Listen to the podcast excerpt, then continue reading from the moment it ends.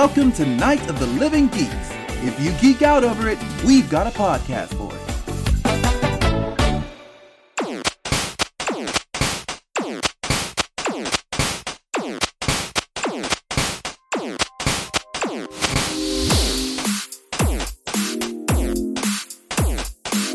If Memory Serves podcast.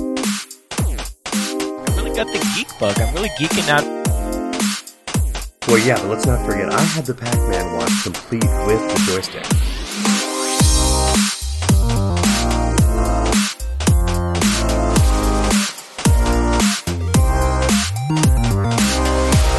Hello, everyone, and welcome to the second episode of If Memory Serves here on the Night of the Living Geeks Network. Uh, this is our podcast about me and my brother recounting what it was like growing up in the Bay Area in the 80s and 90s. And uh, this month, we're going to the mall. But before we get down there, let's say hello to my other half, sometimes my better half. It's Seb. How you doing, dude?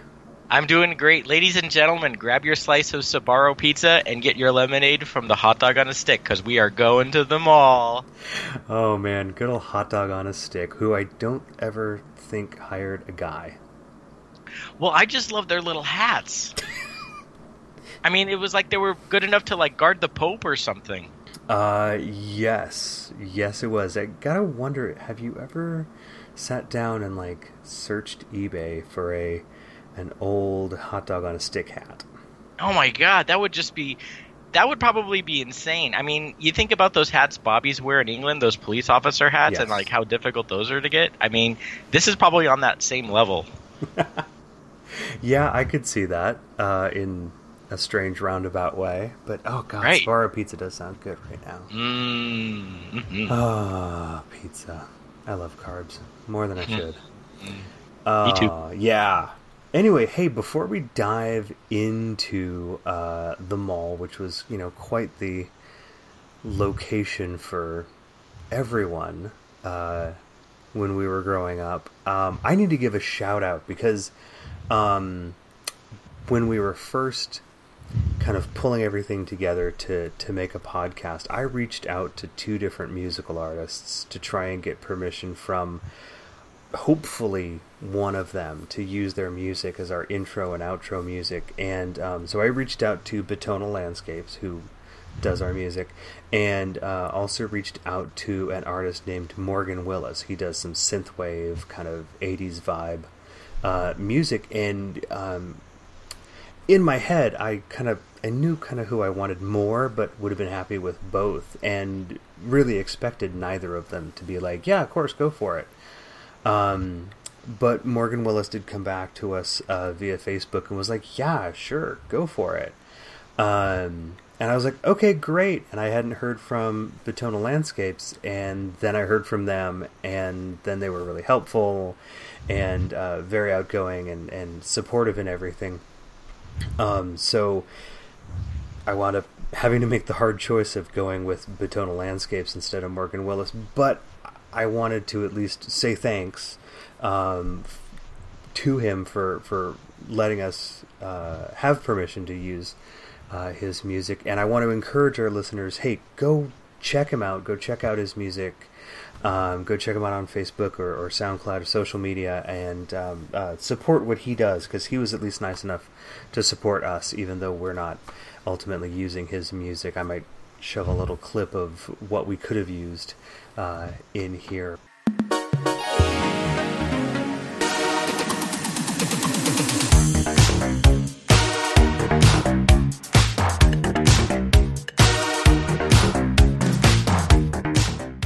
I don't know. Wanted to get that out of the way nice and early.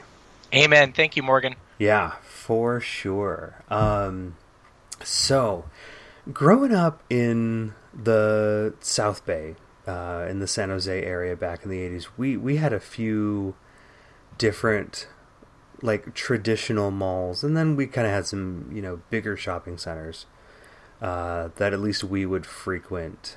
Um, but it seems to me like probably the biggest of them all was Valley Fair. Indeed, Valley Fair Mall, which is now an insane mega mall. um, so yeah, I now I don't know if you remember offhand, but I seem to remember round about October of 1984. I think I was getting braces at the time because our dentist was actually very close to, our orthodontist was very close to Valley Fair Mall. Um, I remember being there kind of around about the time that the mall itself, like the proper enclosed mall, because it was kind of an open air um, shopping center before that was opening up. But I, I seem to remember that. But there's they, there actually was an entire TV special about the opening of Valley Fair Mall. You're exactly right. Valley Fair, for people who grew up in the Santa Clara Valley, when you say the phrase Valley Fair, you're actually talking about a lot of different things. There was an open air mall dating back to the 1950s called Valley Fair. And then in the mid 1980s, it kind of was uh, reconstructed into what we might, might now think of as a traditional enclosed mall. And then today, um, you know, for the past maybe 20 years, I think, Mhm. uh, Valley Fair has been owned by the West the Westfield Corporation, and now it's kind of even grown exponentially even larger. So it's almost like there's different um, generations of the phrase Valley Fair. But the one that Tay and I grew up with, I think you'll have to say, is the one from the mid 1980s until the late 1990s when it was um, owned and uh, managed by the Hahn Corporation. And there was a great uh, local television news special that aired um, when that incarna- incarnation of the mall opened. And let's take a listen to that, Tay. Why don't we? Live from the exciting new Valley Fair Shopping Center in San Jose, it's Valley Fair's Gala Preview. Brought to you with the best wishes of Emporium Capwell, an important part of this exciting new shopping center. Now here to welcome you is KNTV's Maggie Skura. The reopening of Valley Fair on October 15th will mark a continuation of the center's history here in the Valley. The new Valley Fair is the union of two centers that were formerly separate. The original Valley Fair, anchored by Macy's, was opened in 1956. Stevens Creek Plaza, which was anchored by the Emporium, was opened as a separate shopping center in 1957. Ten years ago, plans were begun to join the two centers together. That's when the corporate offices of Macy's and the Emporium enlisted the guidance of the Hahn Company as the managing partner in the development of the new mall. The mall has been a year and a half in the construction stage. The initial teardown of the old mall began in March of 1985. All in all, about 200,000 square feet of retail space were torn down to make way for the new Valley Fair. Some interesting challenges confronted Charles Kober Associates Los Angeles, the designers of the new Valley Fair. First, the two original centers were at different ground levels, and special accommodations had to be made to join the different heights. Second, the design had to incorporate features of existing stores that were permanent, particularly their placement. So the design of the mall itself became less of a building and more of a bridge. 360,000 square feet of retail space were added to bring the total retail space in the mall to 1.2 million square feet. The bridge was also designed to bend in two places in order to equalize the parking space on each side of the mall. The porticos, or large open-air entrances to the mall, were designed to match the large scale of the mall's exterior and to create an initial celebration of entry symbol. Their design is open and airy, as is the design of the mall's interior. Even though the mall is enclosed, great care was taken to preserve a feeling of space and light. A continuous skylight spans the entire length of the mall, 1,400 feet from the front entrance of the Emporium to the front entrance of Macy's. Live trees stretch their limbs toward the incoming daylight and help create the feeling of walking along a city street. What the designers call polychromatic layering means that the interior colors change gradually in hue, from plum to pink to peach as the levels ascend. The result is a comfortable, warm, and relaxed atmosphere for shoppers. But in the end, it is the shops themselves that will attract the customers.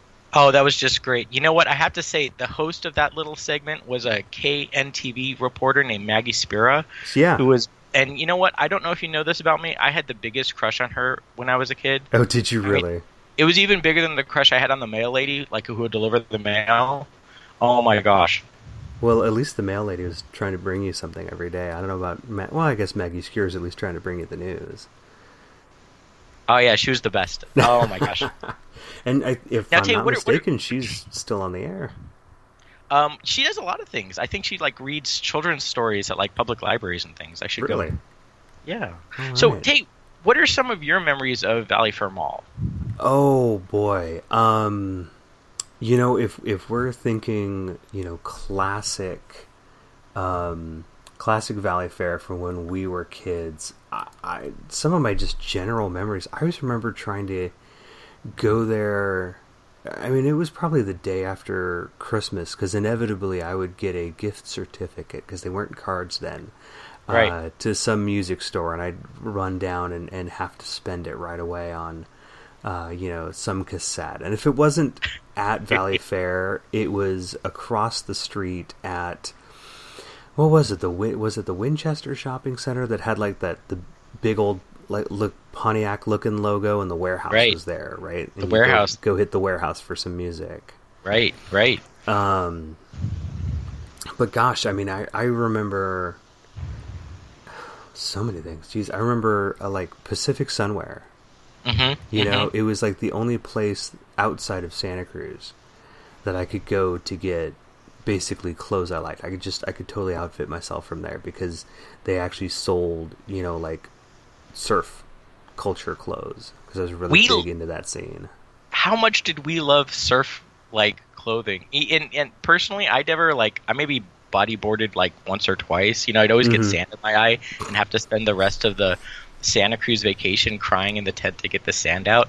But it's so funny. I even have those. You remember those old school photos where you'd go to school in grammar school and everybody would get your picture taken, and you have your head. Like there would be two directions of your head superimposed on one image. Do you know what I'm talking about? I do, yes. I have I have great photos of me like in the fifth grade, but like what I wore to like the photo shoot, it wasn't like a suit or anything. It was like the top of like a wetsuit or like it was. It's it's the most Did you ridiculous. seriously photo. wear like a like a like a rash guard top? Yeah, yeah. one year? it's- it's Wow. perfect. I'm sure. I'm sure we probably got it at Pacific Sunwear at Valley Fair, and it's Uh, just if not, we if if it wasn't there, we actually got it probably at O'Neill Surf Surf Shop in, in Santa Cruz.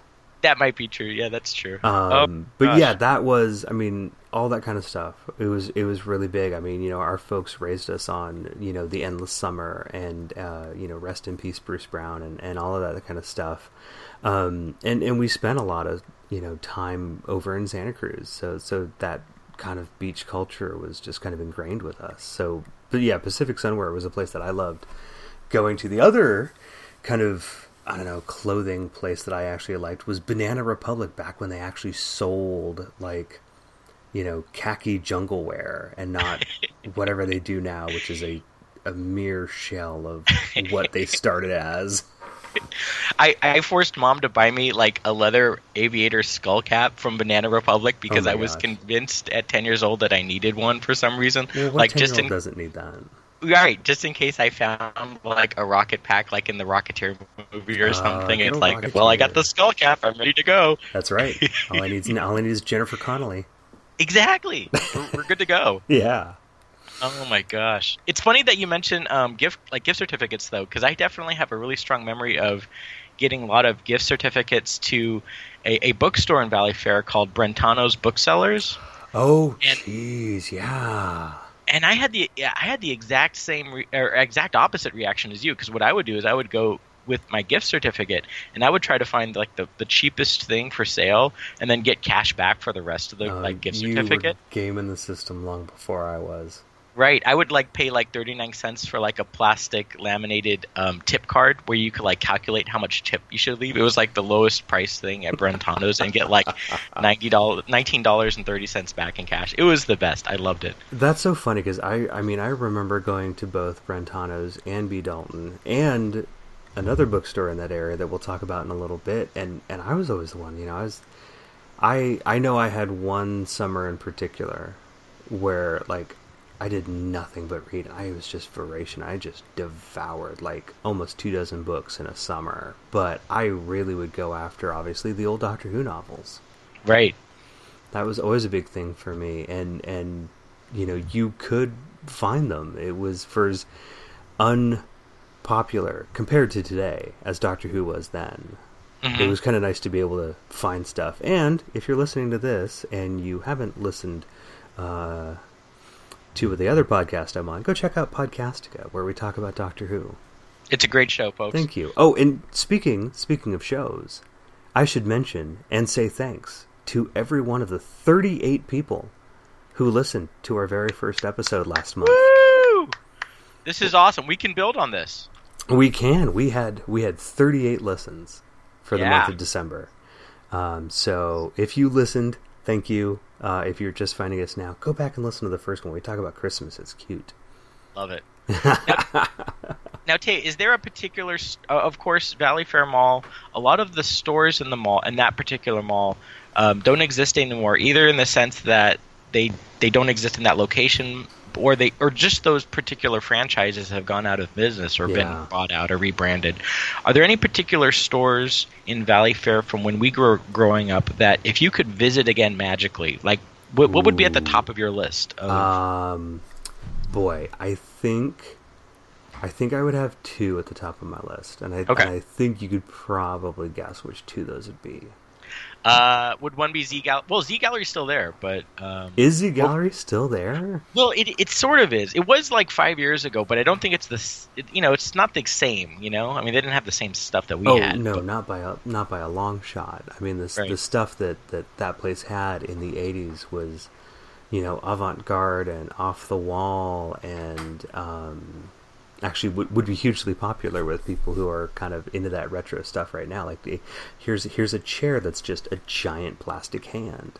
right, right. That's what I want. I want a giant plastic hand grabbing my butt all day long. Um, but yes, that would be one of them, and the other one would have to be graffiti. Yeah, graffitis, graffitis, and Z Gallery. Those are great answers. Z Gallery, I kind of have the memory of like it was the place where if you wanted to buy a lot of furniture that was like zebra print, like that was the place to go. Yeah. um, graffiti graffiti is just amazing uh, the, the closest thing that i can equate it to is maybe like a spencer's gifts but it's not even that even doesn't even do it justice it was it was almost like going into pee-wee's playhouse and it was like if if you if you needed to buy a neon pink flamingo or like an inflatable um, palm tree Yeah. like this was the place to go and you know i'm i'm I, i'm ashamed to say i've actually spent more time than i ought to admit on the internet trying to research graffitis because i still to this day don't know was it a chain? Was it like a one-off store? I have no idea. Maybe I, somebody you know listening What? I literally would have no idea, and I would be curious if somebody out there does know because Right. it also would be the kind of thing where if you'd have to be really particular about your search terms hmm hmm to try and locate it because it's you know graffiti as a as a term is incredibly common. exactly not exactly the most helpful uh, search term on Google. No. now do you remember a store at valley fair called software etc you know, oddly enough, once I saw you put that in the show notes, I was like, "Oh my god, yeah!" Did it come Software, back? etc. Remember when we could get stuff on five and a quarter inch floppy disks? oh my god it was the best You know, remember when the storage for our computers was less than what we have in our phones now? I loved how when you would buy a video game for a computer system, it came in like like a box that was like 11 inches by 3 inches by 9 inches or something like this, like a cardboard box, Yeah. I think. And it would contain the software and a manual, Mm-hmm. I think. Yeah. I think if my memory is accurate. No, Um, it's accurate. and I just I just loved that. Like you were just getting like like I love the idea of somebody you know, some team of monkeys trying to figure out how do we sell software? Well, let's just put it in a big box. It's like, oh, okay, you know, today if we want something, we can just hit a button and download it onto our device or whatever, you know. Exactly, and the But just the, the are PDFs and physicality of it, I just Mhm. love it. Right, right. Yeah. Well, now you actually you actually worked in Valley Fair Mall for a brief time when you were when you were younger, right? Um, I, I did, yeah, for actually a very brief time. Um, I worked at, um, oh Lord, I can't even remember the name of the place because it really it only lasted about a week. Was it like a Pottery Barn kind of place? It, it it was it, Pottery barn, you know, obviously it wasn't actually a pottery barn, but they sold, you know, outdoor, like outdoor art. It wasn't even outdoor furniture. It's not like there were like patio chairs and stuff, but it was like, Mm. oh, hey, here are these pots and here are these fake plants and, you know, here's this and here's that. And yeah, it was a very short-lived job Mhm. uh, in in in my later, I think my later teens, Mhm. and it just it was one of those things where like, I mean, it was my first uh, real job outside of a, a summer job, literally working at the tech company that mom worked at. Right. I, I was literally assembling, you know, wires and cables for different different things. So this was my only other job. After that, I, I had zero retail experience. I'm mean, like I had negative value retail experience, and it after a week, it was kind of like, yeah, you're you're not working out. I wasn't doing anything wrong, but it, it was just like they didn't like my vibe or whatever, and so there there it went. Well, but you see, here's the thing I love about that story, though, because for you, Valley Fair, and for me, Valley Fair, it was a place to go for recreational purposes. But um, not only was it one of your first um, job experiences, Mhm. But it was where I first had my first couple jobs as well. So it's almost like that's another part of our history because I, uh, during high school, I worked part time at the Hallmark card shop at Mhm. Valley Fair. Um, which was just a, a trip. I mean, it was a great experience, but um, I remember there was this one time. I don't know if you remember when I was a kid. Mom and Dad would always try to get me to contract the chicken pox, but for some reason I could never contract it. So I've never actually ever had the chicken pox. Have you at least had the vaccine? Yeah, that's the thing. Back Good. in the '90s, I got vaccinated, right? And Yeah, so me too. One of my biggest memories of Valley Fair Mall was of working at the Hallmark gift card shop uh, right after I had been I had been vaccinated. Um, and this was I had already been working at the gift card shop for a long time. Um, and I de- distinctly remember the doctor informing me that I shouldn't be around pregnant women because there's a small chance that uh, well, after I had been vaccinated, I could pass on the uh, infection to the unborn child, and it would be very dangerous. And I don't know about you, but I mean, Hallmark gift card shops, that's like that's like um, you know that's like a magnet for pregnant women. There's pregnant women in there every other day buying stuff, and I felt really guilty, right? So I tried to switch my shift with someone else, but I couldn't do it for some reason. So I actually Mhm. had that day. I think it was like a an evening on a weekend or something, and I I was really guilt ridden. So I ended up going into work, and I had one of those surgical face masks, and I printed out this sign on our computer at home that I wore around my neck with a big skull and crossbones logo, and then like this crazy paragraph explaining how I had been vaccinated for like varicella or whatever Oh my god! and it was great because it was like the quietest like six hour shift i ever worked because people would come in and they would instantly see me behind the counter like looking like some sort of weird like zombie apocalypse survivor and they would immediately leave. I'm i'm and it was like and like in terms of business like the store probably didn't earn a lot of money that day but i felt so great because i didn't have the guilt thinking geez what if some like poor unborn kid got some sort of disease from me or something? That is hilarious and so incredibly you. and it's a hundred percent true story, folks. I mean, the the Hallmark shop. I mean, it was so weird because it was like there were so many great things they had for sale there, but there were so many things that were terrifying. Like I would stand at the cash register, and behind me was a shelf full of all these little figures, these porcelain figures called Precious Moments. Oh god, and yeah. they're like Hummel figurines, but like they have these oversized heads. They look like alien heads. And everybody loved to buy these things, and i, I was terrified of them. I always felt like they were like looking over my shoulder or something. Well, they, they technically were. And probably the craziest memory I have is like Hallmark had this funky thing called Create a Card. It was a series of these kiosks where members of the public could buy um, holiday cards or greeting cards, and they could personalize them. And and I so if you wanted your card to say yeah, happy birthday, Grandma Joe, or whatever. You know, instead of writing it in pen, you could type it into a computer. And my job was to take the blank card and to feed it into this like super old inkjet printer, and it would print out. So, and this was like back in the early '90s, where like the idea that something that was like printed on a computer printer instead of written in ink by your own hand was like really impressive hmm and it was super popular and i just love that memory because it just kind of shows how people geeked out over technology that we would think was just kind of uh, you know kind of quaint today i guess i don't Yeah, know totally. What was what was the other place you worked at? well i worked at uh, the museum company um, Oh, and that was fun i mean they sold so many um, That's a I cool think the muse- shop. Yeah, uh, they sold lots of licensed um, reproductions of paintings, prints, and sculptures from museums around the world. I think Mhm. the museum company, I think they still exist as an online presence, but they don't have any brick and mortar stores anymore. Really? And I really loved it. It was a great place to meet girls. Um, but to be honest, if I had to say, and correct me if I'm wrong, but something we haven't talked about yet is the Nature Company No, that's true.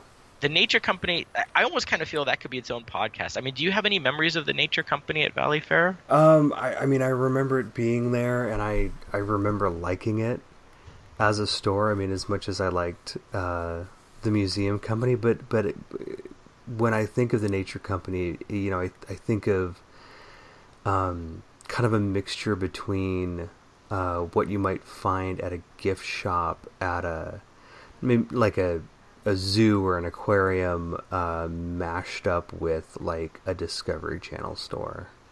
Yeah, I guess that's a pretty fair assessment. I mean, I loved how when the, the moment you went in, it was like um, they had this like they would play um, like music, like the ambiance, like it was almost like they'd play a CD of like the sounds of whales humping or something. Which was incredibly soothing and just like tra- immediately transported you to another world. And Oh. like, I loved how you'd like get into the back of the store and like they'd have like you could buy like crazy fossils and stuff. Or That's I mean, true. I, I, know if they- do remember those. Yes. I mean, I assume they're fossils. I don't know. Maybe they were casts of fossils rather than fossils themselves. But oh, that was such a great store. I mean, it was just it was like the perfect place to go if you wanted. It was the only place I ever tried to shoplift something. Actually, I'm I'm still kind of stuck on the fact that you find the sound of whales humping kind of calming. well, no, I mean it was just it was it was the lighting, it was the music, it was the smells, it was this like the sight of all these. Am- like I just felt smarter going in there. Like I just felt like my IQ points just went up five points. Like just being in the store. And and yet you tried to nick something. What'd you try to steal? I think it was like a small eraser. Like it was a tiny little. They had like a bin of like tiny little erasers, each one in a different, maybe like a dinosaur shape or something. Okay. And I picked one up, and like the guy, like the you know, um, the cashier guy, kind of looked, kind of gave me a stink eye, and I put it back down. So I never, I never actually. I never actually stole like a five cent uh, eraser. That actually didn't happen. But um, they used to have these pencils where um, you could buy these pencils from the Nature Company, and half of the pencil was regular. It was made of wood. There was graphite in it. and You Yep. could use it as a pencil. But the other half was like a hollow, clear plastic tube into which were inserted uh, numerous, very small, polished, semi-precious stones. Yeah, I remember top- that well. Yeah, topping it all off was like an eraser, but the eraser was like the plug, so the stones wouldn't fall out. Or you could take the eraser out and pour the stones out. And like, oh, that was just the best, you know? I mean, it was like it was so good. And and if I remember right, did, didn't didn't when we first were talking about this, didn't didn't we look try to look these up on like eBay I or did. I Google def- search them? Yeah, I mean, it, I think I found a couple, but it was it was interesting because there were some you could buy that were old Nature Company uh, pencils, but uh, I guess whoever uh, retailed those those items, they also vended them or you know sold them to like gift shops at places like the Smithsonian, I Mhm. guess. Mhm. So you could you could buy one; it was the exact same pencil, but it just had the different logo on it, which makes oh, sense. yeah, you know? totally, totally. I'm sure there's a catalog somewhere for that kind of stuff, and you could put you know whatever you want on the pencil part. But I Now, the remember that have- very clearly as a kid. Totally, totally. Now, this is something that I never knew until years after I uh, stopped working at Valley Fair. But Hmm. apparently, the boundary between the city of San Jose and the city of Santa Clara runs right through the mall. Yeah, weird, Uh, huh? It, yeah, and it's kind of a unique situation. And um, actually, these days, I, as I understand it, um, the minimum wage in San Jose is different than the minimum wage in Santa Clara. Yeah. And there's, I think, some stores, including I think the Gap, where the store management actually has to keep track of how much time employees spend on one side of the store versus the other side of the store to calculate what their wages are going to be, which is kind of crazy when you think of it. So like like the city limit literally runs through the store itself. Right, right. It's crazy. That's nuts. Yeah. That's nuts. In fact, I know you uh, uh, gave me a link to an NPR podcast about this, and I'll, I'll throw that in the show notes because it's it's a very unusual listen, um, Right. And that that does make it kind of a an interesting aspect of that mall, and I, I can only imagine that it's it's worse now that that mall is growing even more, and they're throwing more parking in and a theater and you Yeah, all new- sorts of crazy stuff. I mean, the new. I mean, I hate to sound like an old fogey. The New Valley Fair. It's a great place to go if you want to buy high price shoes, or if you want to buy haute couture um, clothing or very expensive jewelry. Yep. If you're interested in like books, toys, music, DVDs, not so much. So it's definitely. I mean, part of it I think is has to do with the. Um, uh, the influence of our tech overlords in the um, quote unquote Silicon Valley, and there's so much money floating around, so they're kind of get, aiming towards a higher clientele. I mean, during our childhood and adolescence in the 80s and 90s, Valley Fair Shopping Mall was actually, I think, by square foot, the highest or one of the highest grossing shopping malls in all of California.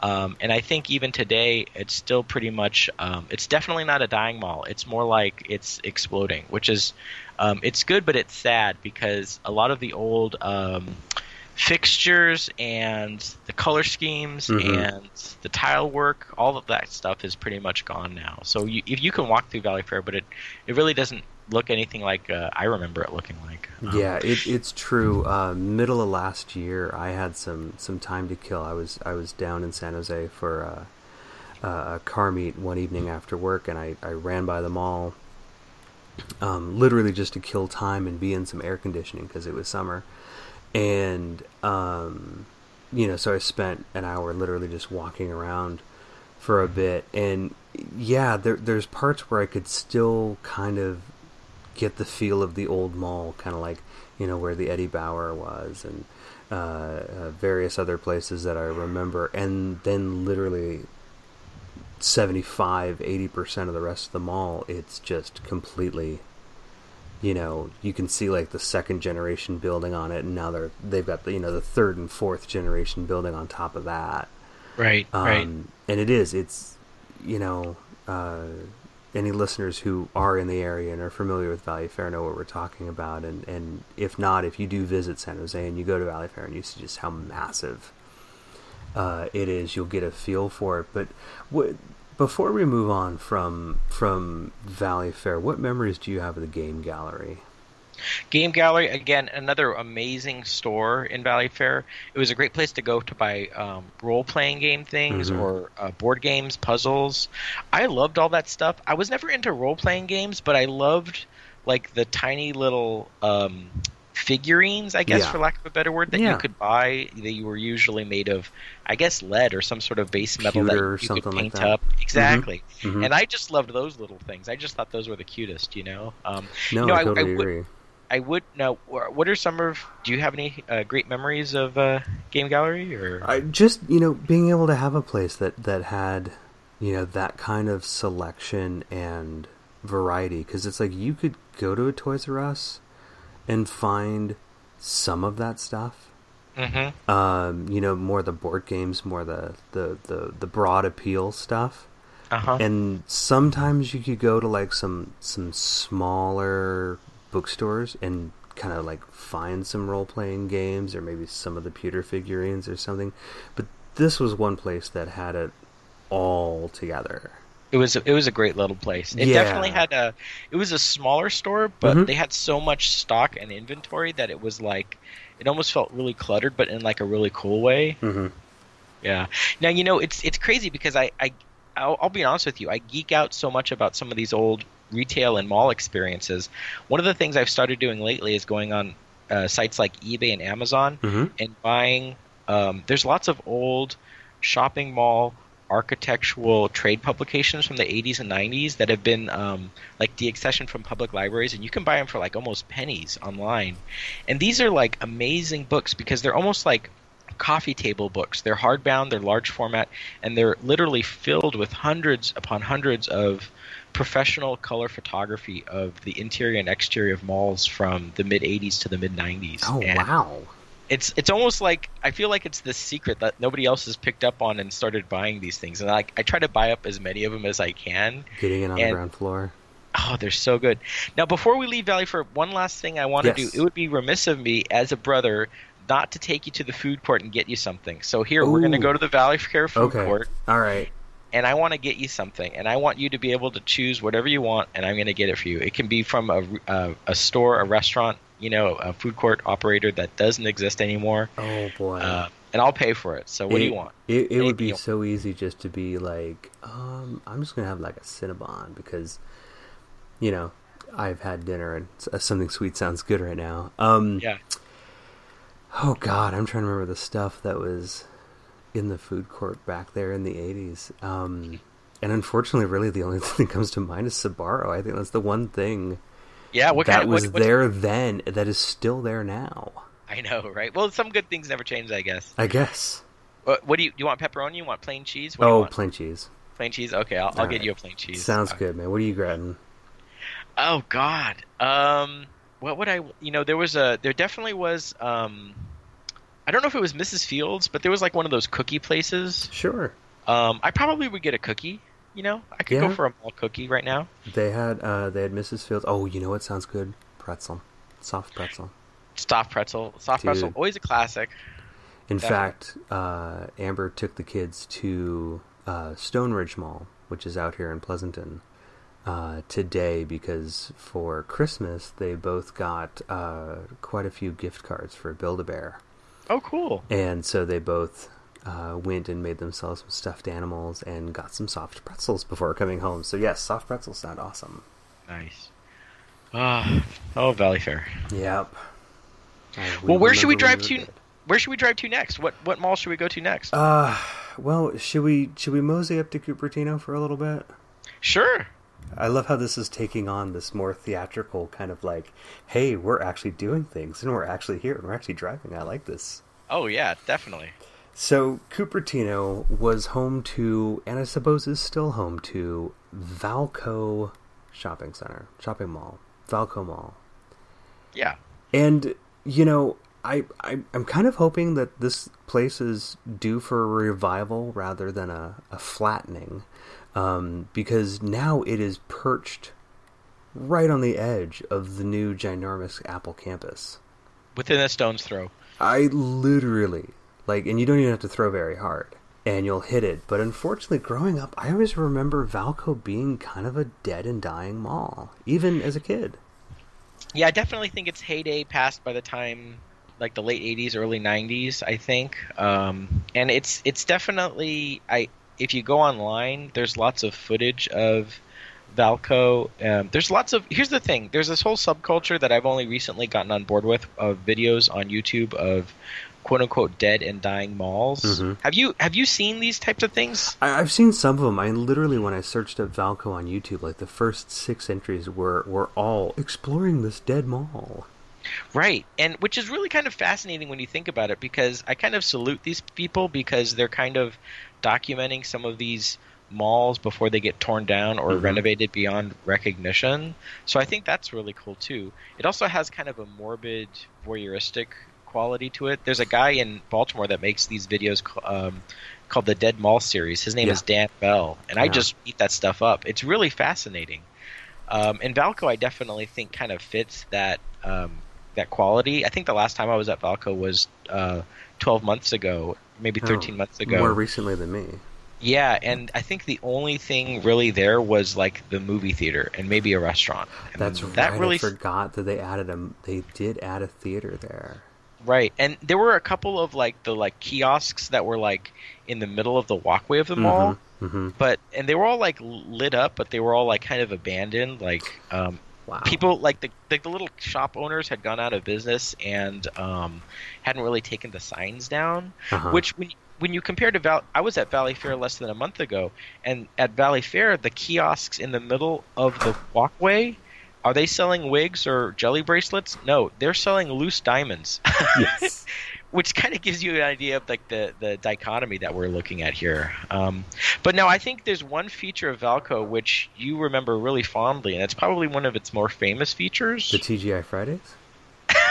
no, not the TGI Fridays. But the TGI Fridays. You're killing me. No, come on. It's uh, it's a little bridge thing.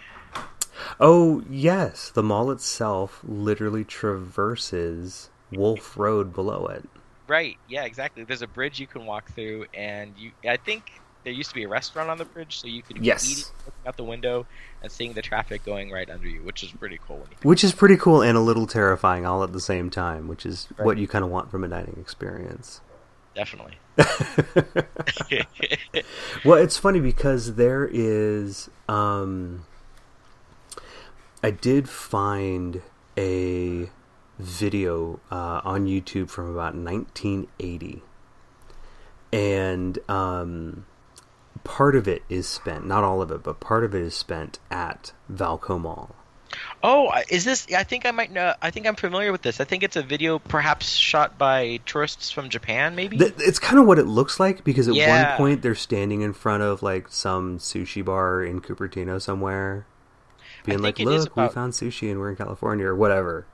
Yeah, I think it is from 1980, and it's just it's glorious because it's like they film every little last detail, and it's oh, it's so great. I mean, it's almost better than um, the part in the Blues Brothers where the Blues Brothers drive through the interior of a mall, and you're Oh, kind of like watching Muppets. the movie, but you're like actually looking at like oh look look at that great old Toys R Us, you know what I mean? But it's Yeah. just it has that same great feeling. I don't know. No, it's totally true, and and it's kind of funny because you know, as I was watching it, I mean, I had two thoughts. One, this mall looks empty even now in 1980. Um, but at the same time, we it's kind of interesting because you know the the the um, kind of the birth of the VHS era in the early 80s you know, people would shoot video of just about anything because the simple fact that you could do it was in itself a novelty. And so we now have, you know, this, this archive of people like, oh, we're, just going to walk around this J.C. Penney and shoot video. You do that today, you'd get kicked out right? you know um so so to watch it for that aspect is you don't you know nobody's really interested in seeing video of walking around at JCPenney today admittedly um but yeah see it an old kind of staticky video from uh from 35 37 years ago and it's actually kind of fascinating Right, right. Oh my gosh! Oh, so good. So, hey, where yeah. should we uh, where should we drive to next? And by the way, what are we driving? What vehicle are we, dri- are we driving through our mythical uh, uh, Santa Clara Valley of the 1980s and 1990s? We should Well- have a perfect vehicle for this. I, I, I well, I, if if we're really gonna run with this visual, we might as well. Um, I, I think it just has to be what we had at that time, which was a 1978 Ford Fairmont station wagon in white with the fake wood panel siding, a five-liter Ford engine in it, and uh, the red vinyl interior. Oh, I'm so glad you picked that vehicle. I'm just so excited. And I loved the seats because it was the kind of thing in the summer you'd sit in the chair or the seat and it was so hot you Oh, would so like painful. literally burn. So oh my painful. gosh. Oh, the, Yeah. oh, the, the Nelson mobile. I love it. We've got a. Do Do you have any photos of that old station wagon anywhere? Um, there's definitely I know I know that photos exist because obviously we got pictures from growing up camping and stuff, but yeah, there's there's definitely a lot of them at mom and dad's house. Okay, we need to Yeah. we need to we need to raid the the photo boxes there. Roger that.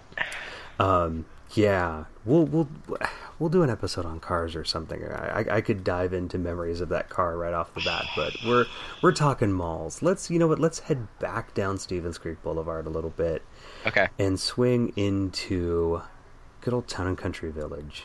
Oh, oh yes, yes. I loved this place. It was an it was a it was an outdoor mall or shopping center. It wasn't it was not enclosed. No, Um, it is unfortunately, now. Now let's let's give Oh. a point of reference for Yes. for for listeners. Right. What what is today Santana Row that everybody thinks oh is this hot classy you know destination that was Town and Country Village which I think was far cooler than Santana Row but I'm I'm biased. Yeah, Santana Row. It's uh, essentially right across the street from the Valley Fair Mall we were talking about earlier in the program.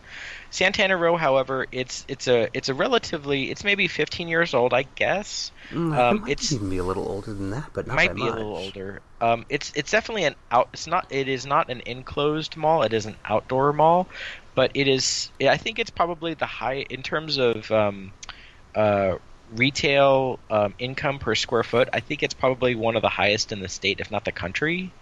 I mean, it is insane, and it occupies. It sits on the very bit of land that had previously been occupied by um, a 1950s slash 1960s era outdoor shopping center called Town and Country Village, which was the polar opposite of Santana Row in the sense that it was small, Yes. it was funky, it was low school, it was it was just awesome. It was just so good. I mean, correct me if I'm wrong, but you have some good memories as well, right? I Oh God, I've got I've got great memories of Town and Country Village, and and yeah, it, it is it it's it's that kind of place that when you you look at the architecture and and you look at the the era of San Jose and the South Bay that it represents, you don't really see anything quite like that. You know, there's maybe certain aspects of maybe uh, older Saratoga that you kind of see these architectural elements in. Uh, maybe the Cambrian Park Plaza.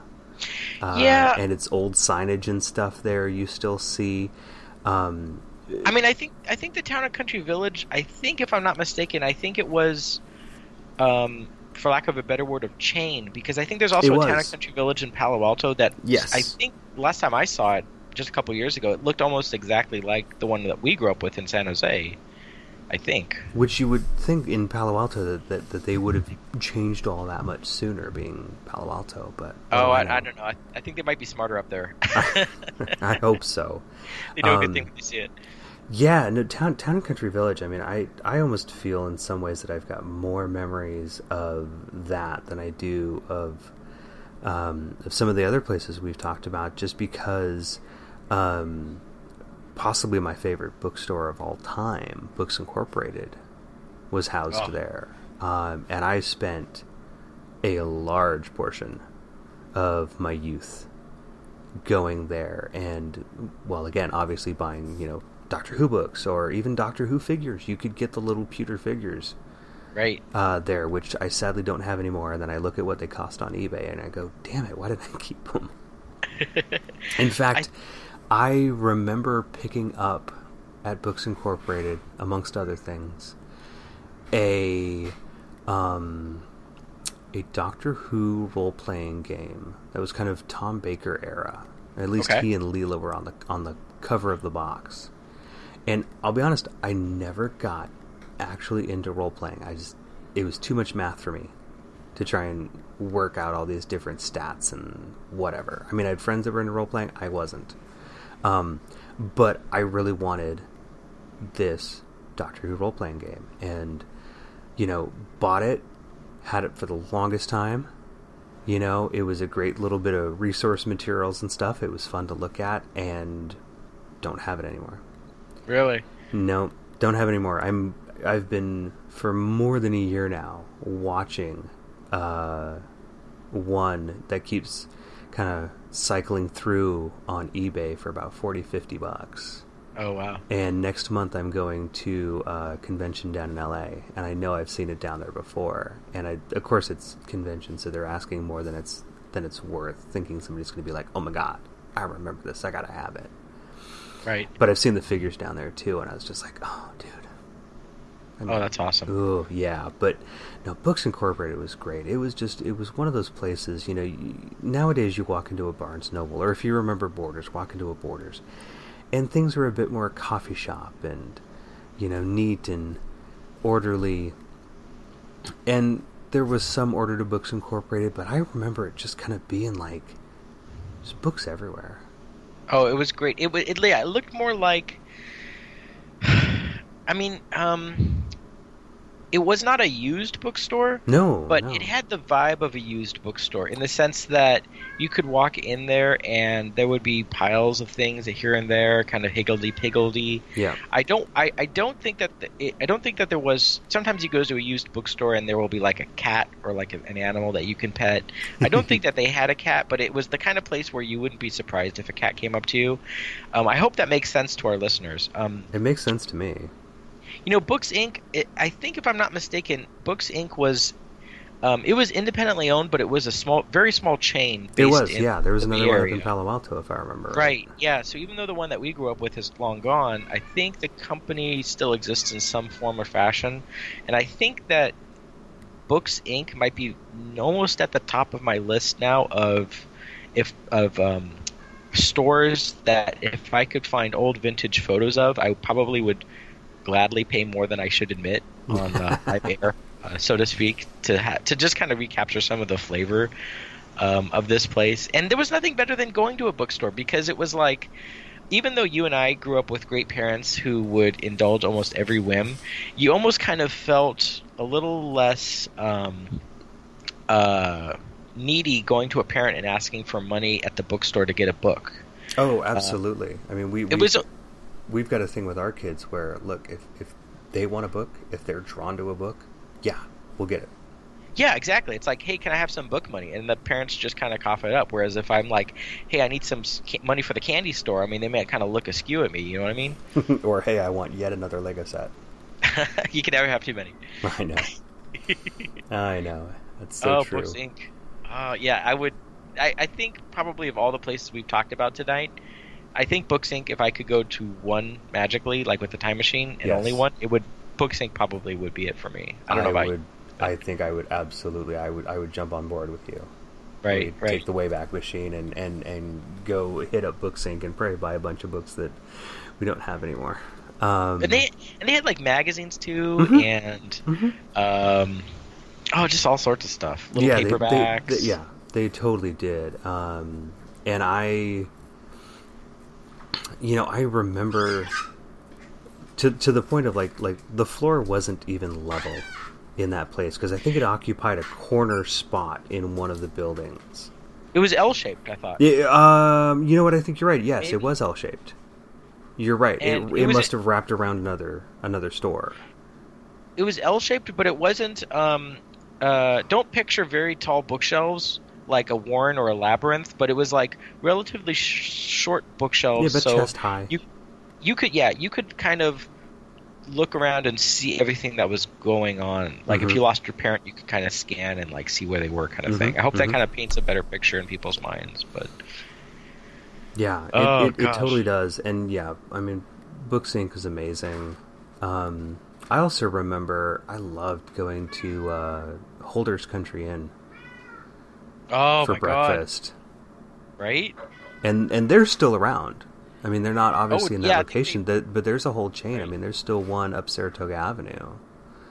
What What are your memories of that place? I, for me, I remember the huge thing where like you'd have these cakes that would rotate in this big glass case, Yes, but they were like comically large cakes that like I never ever saw anybody order a slice from them, so I assumed they were real. Oh, no, I always they're kind of hoped they are very like real. somebody would order a slice, so I could see someone like eating a slice of cake that was like twelve inches tall or something. I, I've, don't know. I have never partaken of a slice in the restaurant. If I'd ever had one, it's to go.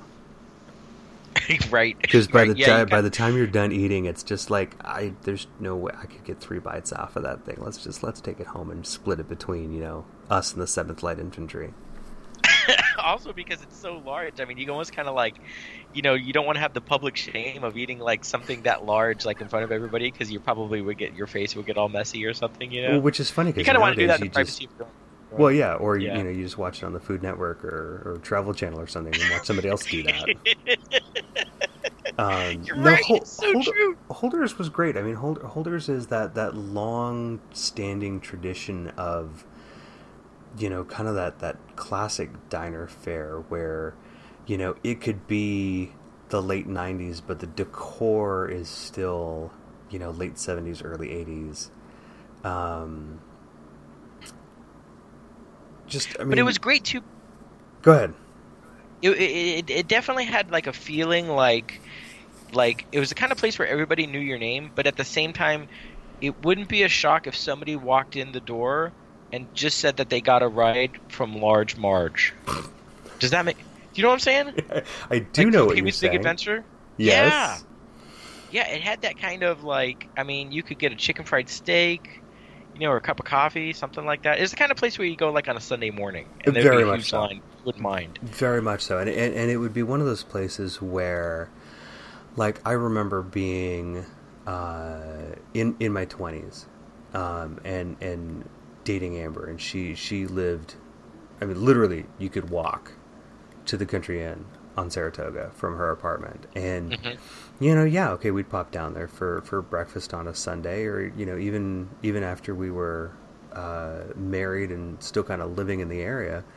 And you know we'd go in and we're like oh look at us you know we're all you know feeling all young because we're in our you know uh, mid to late twenties, and you know going to Country Inn because we just think Country Inn's cool, and it's like you know there there is a lot there are a lot of families who go there, but a lot of times you'd go there at certain times of day. And it's like all right, hanging out with all the grandparents. All the grandparents are here Oh. having dinner because it's three thirty, and Oh no, yeah, but it's that that's the thing. It's like I mean, correct me if I'm wrong, but you and I growing up, I mean, we loved. Don't get me wrong, we loved leading at like funky places like Chuck E. Cheese and playing Mhm. skee ball. Mhm. But we loved just as equally all of the old funky places that primarily catered to senior citizens. And I don't know why, but I think you and I were like ahead of the curve. You know what I mean?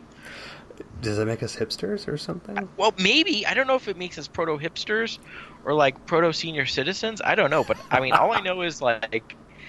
Like comfort food was where it was at, where it is Uh, well, at. that that that is for sure. I mean, I think there's a long-standing tradition just in our family in general that food equals comfort. Period. Oh my end. gosh. Right, right. Uh, it's something stressing you out, dude. Time to eat.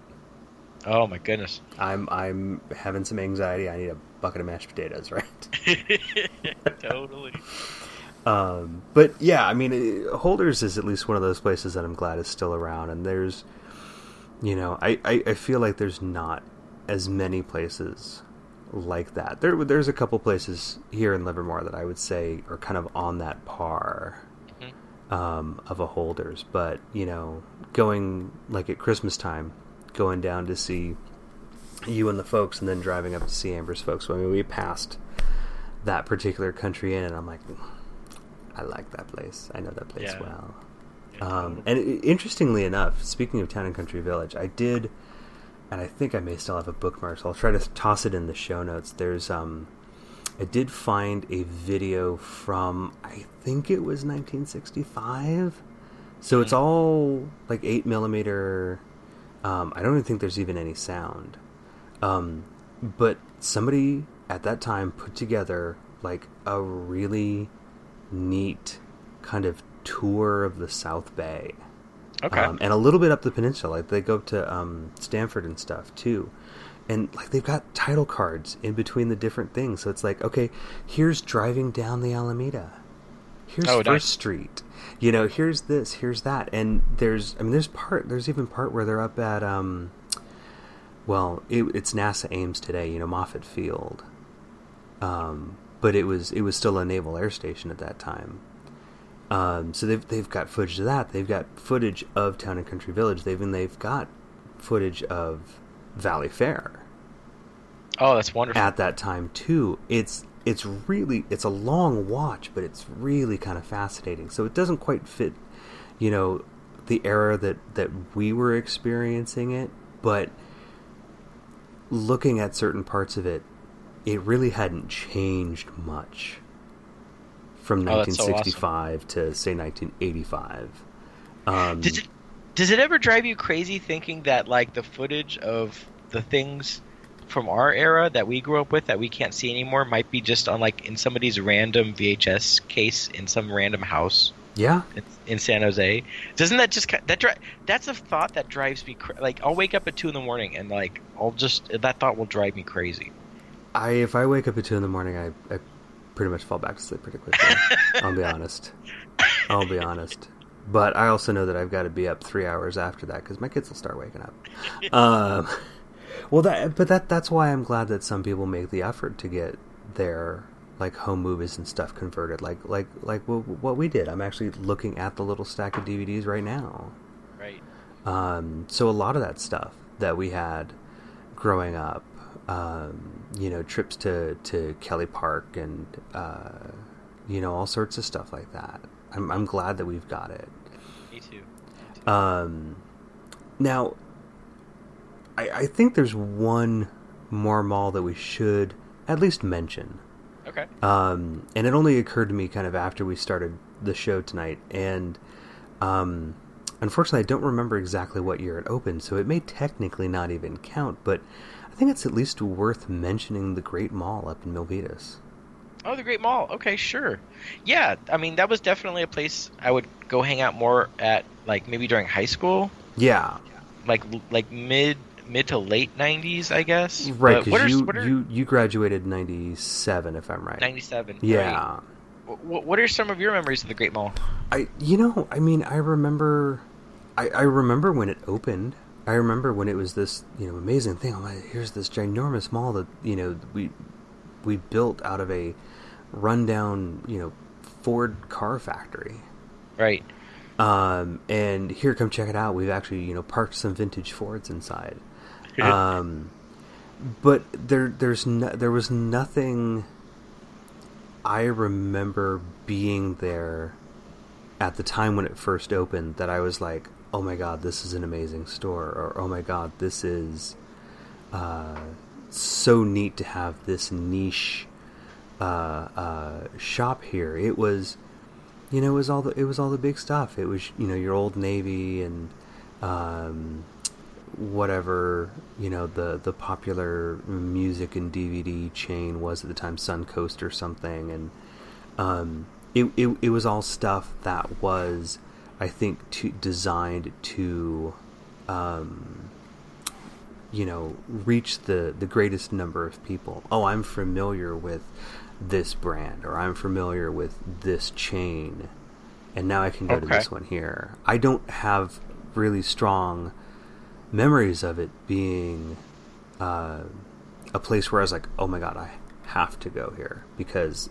it's got this one particularly cool shop. What about you? Yeah, Great Mall, Great Mall of uh, the Bay Area in Milpitas. It definitely was more of a, a blue collar mall. I think Town and Country Village, Valley Fair, that was more white collar. Um, I, I mean, I would go to the Great Mall to maybe see a film. Yeah. It was a, it's definitely a great place to go um, if you wanted to, like, let's say, buy a pet um, uh, hermit crab, but the shell that the hermit crab lived in was um, painted in some sort of garish color or like in the color of your favorite professional sports team. There is a bit Uh, of that, yeah. Yeah, I mean Valley Fair. I would love to go to Valley Fair to like people watch or maybe like hit on girls. Mhm. But like Great Mall of Milpitas was the kind of place where it was like you get in, you get your business done, and you go home before you're like you know accosted. Maybe I don't know. That was just I, feeling I, I don't I don't think that you would get accosted. I, I, I don't have that kind of you know uh, mental image of that mall because I mean I I work I mean spitting distance from the Great Mall, um, and that place would, is I not. would spit on the Great Mall. I Well, okay, I wouldn't spit on the Great Mall. That's Oh. fair. Um, now, growing up, if you had said, "Hey, let's run down to Eastridge or Oakridge," you know, if you're going down to the south side of San Jose or the east side of San Jose, at least at the time when we were growing up, I'd be like, you know, no, and I, I probably shouldn't wear red, or I probably shouldn't wear blue, or Oh yeah. yeah, let's just not Yeah. go. Yeah, you know that's interesting that you mentioned that because the Great Mall, I don't think it had any really big anchor stores like a Macy's or a Sears, but I think just in the past couple of days they just announced that Oak uh, um, Oakridge Mall in San Jose, their Sears, one of their anchor stores is actually right about to close. Um, I think I remember seeing that headline. I didn't read the article, but uh, the that rings a bell. I mean, a lot of uh, there was just announced a whole bunch of more closings of like Sears and Kmart's. Which, by the way, I was when I saw that headline, I think the closest Kmart to me is in Stockton, Mhm. and I was actually really tempted to just drive to Kmart. I probably haven't been to a Kmart in 20 years, um, and haven't had no interest to go to Kmart, which is probably why they're all closing. But at the same time. Like the thought that I could never ever again go to a Kmart and maybe get an ICEE just made me really nostalgic and like felt like Oh. I should go to the Kmart. No, you know? I, I get that. I totally get that. Um, Right. Uh, Kmart also has this this thing with uh, Hot Wheels. Well, they'll, they'll they'll have Kmart days, and they literally, you know, they have certain like exclusive Hot Wheels releases that'll get dropped at Kmart's first. See, that's cool. That's a cool Um, thing. Yeah, exactly. And and and I totally get the ICEE thing. I'm I'm kind of still stoked that our local Rite Aid here in town has a thrifty ice cream counter. Nice. Yeah. That's awesome. Um, yeah, and unfortunately, I don't really have, you know, any at least young recollections of Eastridge or Oakridge, which you know, it's it's worth mentioning. Those are other malls in the San Jose area, but they weren't in areas of town that we frequented. So Well, it wasn't. It wasn't the neighborhood that we grew up in, really. no, So it wasn't. was- and and yeah. Valley Fair, admittedly, was you know what, just barely more than a mile from where we grew up. So it was very close. We could ride our bikes there easily. Oh, I I rode my bikes there all the time when I was working there. Totally. Well, yeah, Oh my gosh. Oh, the mall. I know. So great. People watching, eating great food, getting a cool book or a DVD. Oh my gosh. Let's be honest, a cassette tape or a VHS. Oh my gosh, I would want to buy a cassette tape so much. What cassette tape do you want to? You know what cassette tape I want to buy? Hmm. I want to buy the self same cassette tape that I had when I was a little kid, and it was the soundtrack to the TV show Moonlighting. And I would go into the car, like in the driveway, and just put it in like the player, like the stereo in the car, and like listen to like it and just like rock out. Some walk by night. Oh my gosh, Oh, I would totally want to buy that right now. Al Green, dude. Right? I'm sure you could find it. Oh my goodness. I'm sure you could find it. Ugh. Um, yeah, boy, I what tape? I, I still have some of my favorite tapes. I know you still have. never tapes, got rid of them. Yeah, I know. You You're the know, um, and and some of them are are ones that are just you know mixes that I made. But I mean, I've got I've got one. Um, oh gosh, there was a a surf movie that O'Neill put out in 1990 called Ozone: Noise of the Subculture. um, that's, that's a and- great and- title. Oh, and and the artwork for it is so just quintessentially late '80s, early '90s. Lots of neons and pastels, and I love it um, already. Oh, it's fantastic, and I I remember buying the VHS Okay. like at the surf shop at O'Neill's in Santa Cruz. I still own it. It's in my closet right now. Oh, Okay, I happen to be at, if memory serves, but I'm bummed. It was at the Wherehouse across the street Yeah. from Valley Fair, Mm-hmm. um, and I and not the men's Wearhouse. not the men's Wearhouse. Yeah, No, this, like- yeah. that's no. right. Is the, the men's Wearhouse even still there?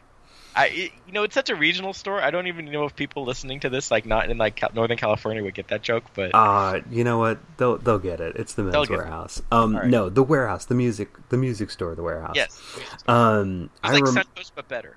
Yeah.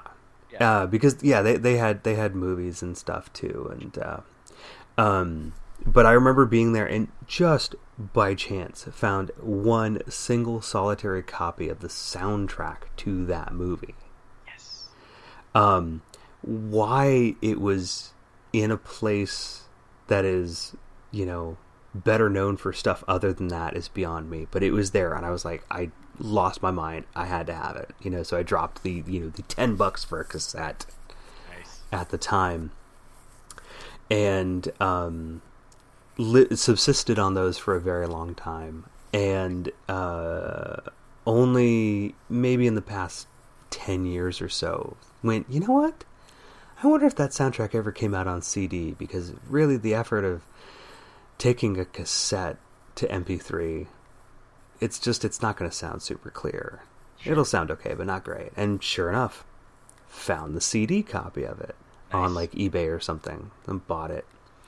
So I still own all three of those. And a while back now, probably a little bit more than a year, maybe 18 months now, I actually found on eBay um, a promotional poster for it. Mhm. Um, that was that was in good nick and it survived, you know, the the almost now 30 years since its release. And it was only 18 bucks and I was like, dude, I should buy that. I should really really buy that. Did you get it? I didn't buy it. No. No, I didn't. I didn't. I don't quite have the the liquid income to just buy every random thing I see off eBay, or else I'd be in a lot of trouble right now. That's true. Um, I, I really wanted to because part of me was like, well, shoot, I, I, I have so many other things. It would be great to just have this like batch collection of all this kind of stuff. In fact, I really would like to find a way to convert that VHS to DVD because there's there is no DVD copy of Oh, that wow. movie, and all I've ever that's been able to find on say YouTube is like, oh, here's the intro and outro credits, but nothing else. Oh wow. Um, and so yeah, it's it's it's one of those things that yeah, you want to talk about you know cassettes that it's like, you know, here's one that I I always will hang on to and cherish and, and enjoy. It. It's that. I just love the big racks that audio cassette tapes would be sold in. If you Oh. remember, and where you would like see the lack of the better word, of the spine of the plastic cassette case. Yes. Oh, jeez. Well, and do you remember? I mean, do you remember in our bedroom? Because, ladies and gentlemen, we shared a bedroom. um, when I because I was really into music. I don't remember if you were as into music as I was. I was in, like I was I was like into soundtracks. I wasn't into music. I didn't like find music. I didn't get in touch with like music until like the early 2000s when I found Yeah. started getting into music. But anyway, go ahead. well, we'll we'll we'll do a music episode. But Oh, yeah. I mean, do you remember like these stacks? Like I you'd get those like the carrying cases for your cassettes, and oh here's one. Oh, it'll hold forty cassettes, and it's like the size of a microwave. Oh, that's Um, wonderful. and and I would just I'd have them like you know out of the foam cases, and I, I'd have them just you know stacked up on my nightstand because I just wanted access to all my music. Oh yeah. Oh yeah.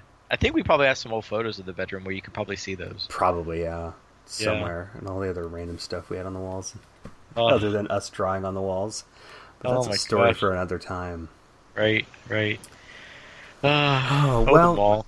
Yeah, the mall, something something to love. And speaking of that, Seb, Yes. what's our what's our topic coming up for February?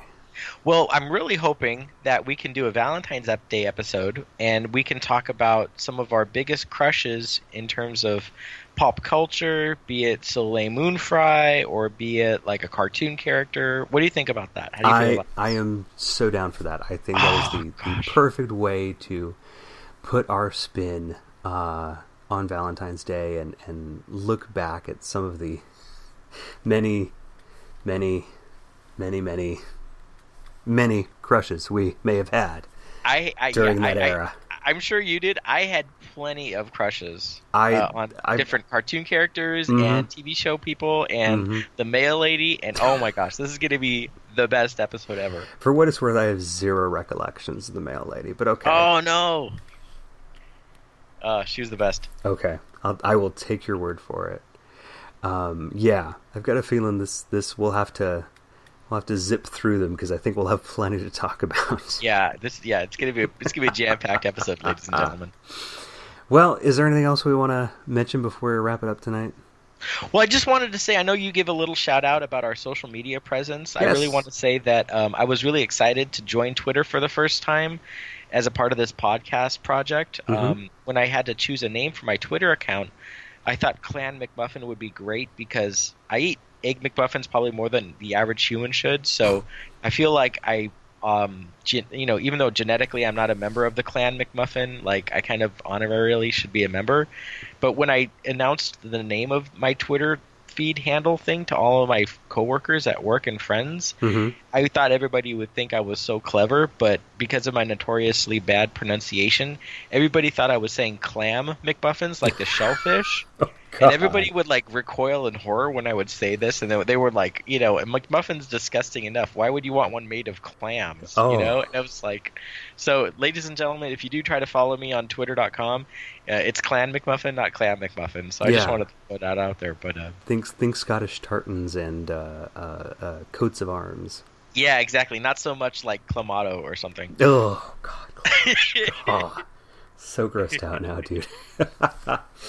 well, speaking of all of that, you can like us on Facebook and follow us on Twitter uh, at Memory Serves Pod. Uh, I did just actually finally start the Facebook page today. Um, I've since killed our Instagram page because, frankly, I can't keep up on everything between two podcasts. So we're sticking with Facebook and Twitter. Memory Serves Pod. Go give us a like and a follow there. You can follow me on Twitter at Apex Buddha, and you can follow Seb on Twitter, just like you said, at. Clan McMuffin. All right, subscribe to us on iTunes and Stitcher. Just search up If Memory Serves. Please rate and review us as well. We always love the higher ratings, but whatever we deserve, go ahead and give it to us. I'm not gonna I'm not gonna shout that down. Also, subscribe to us on SoundCloud, soundcloud.com slash the N-O-T-L-G, and you'll find us and all the other great podcasts that Night of the Living Geeks present there as my cat jumps off the kitchen counter. I'm going to go squirt him with water here in a second. Make sure to check out all the podcasts, uh, not just at soundcloud.com slash the N-O-T-L-G, but go to N-O-T-L-G.com. Uh, check us out. There's a whole community there uh, for stuff related to all the different podcasts we have on the network. And if you like what we're doing and you want to help support us because, well, we may do this for no money, but hosting it and putting it all out there does cost a little bit. Patreon.com slash NOTLG would appreciate it if you check that out. We also want to give a big shout out to Betonal Landscape, who does our intro and outro music. That's the song Blitz. You can check them out on Twitter at betonal underscore lands. Like them on Facebook, uh, facebook.com slash betonal.landscape. Uh, check them out on Bandcamp. They're also on Spotify and SoundCloud as well. And with that, we will wrap up our trip to the mall. I got some bags to carry in now, and um, there might be some Cinnabon in there for the rest of the family. Seb, thank you so much. I love you, dude. Thank you, man. I love it too. And we will talk to you guys next month. See ya. Bye bye.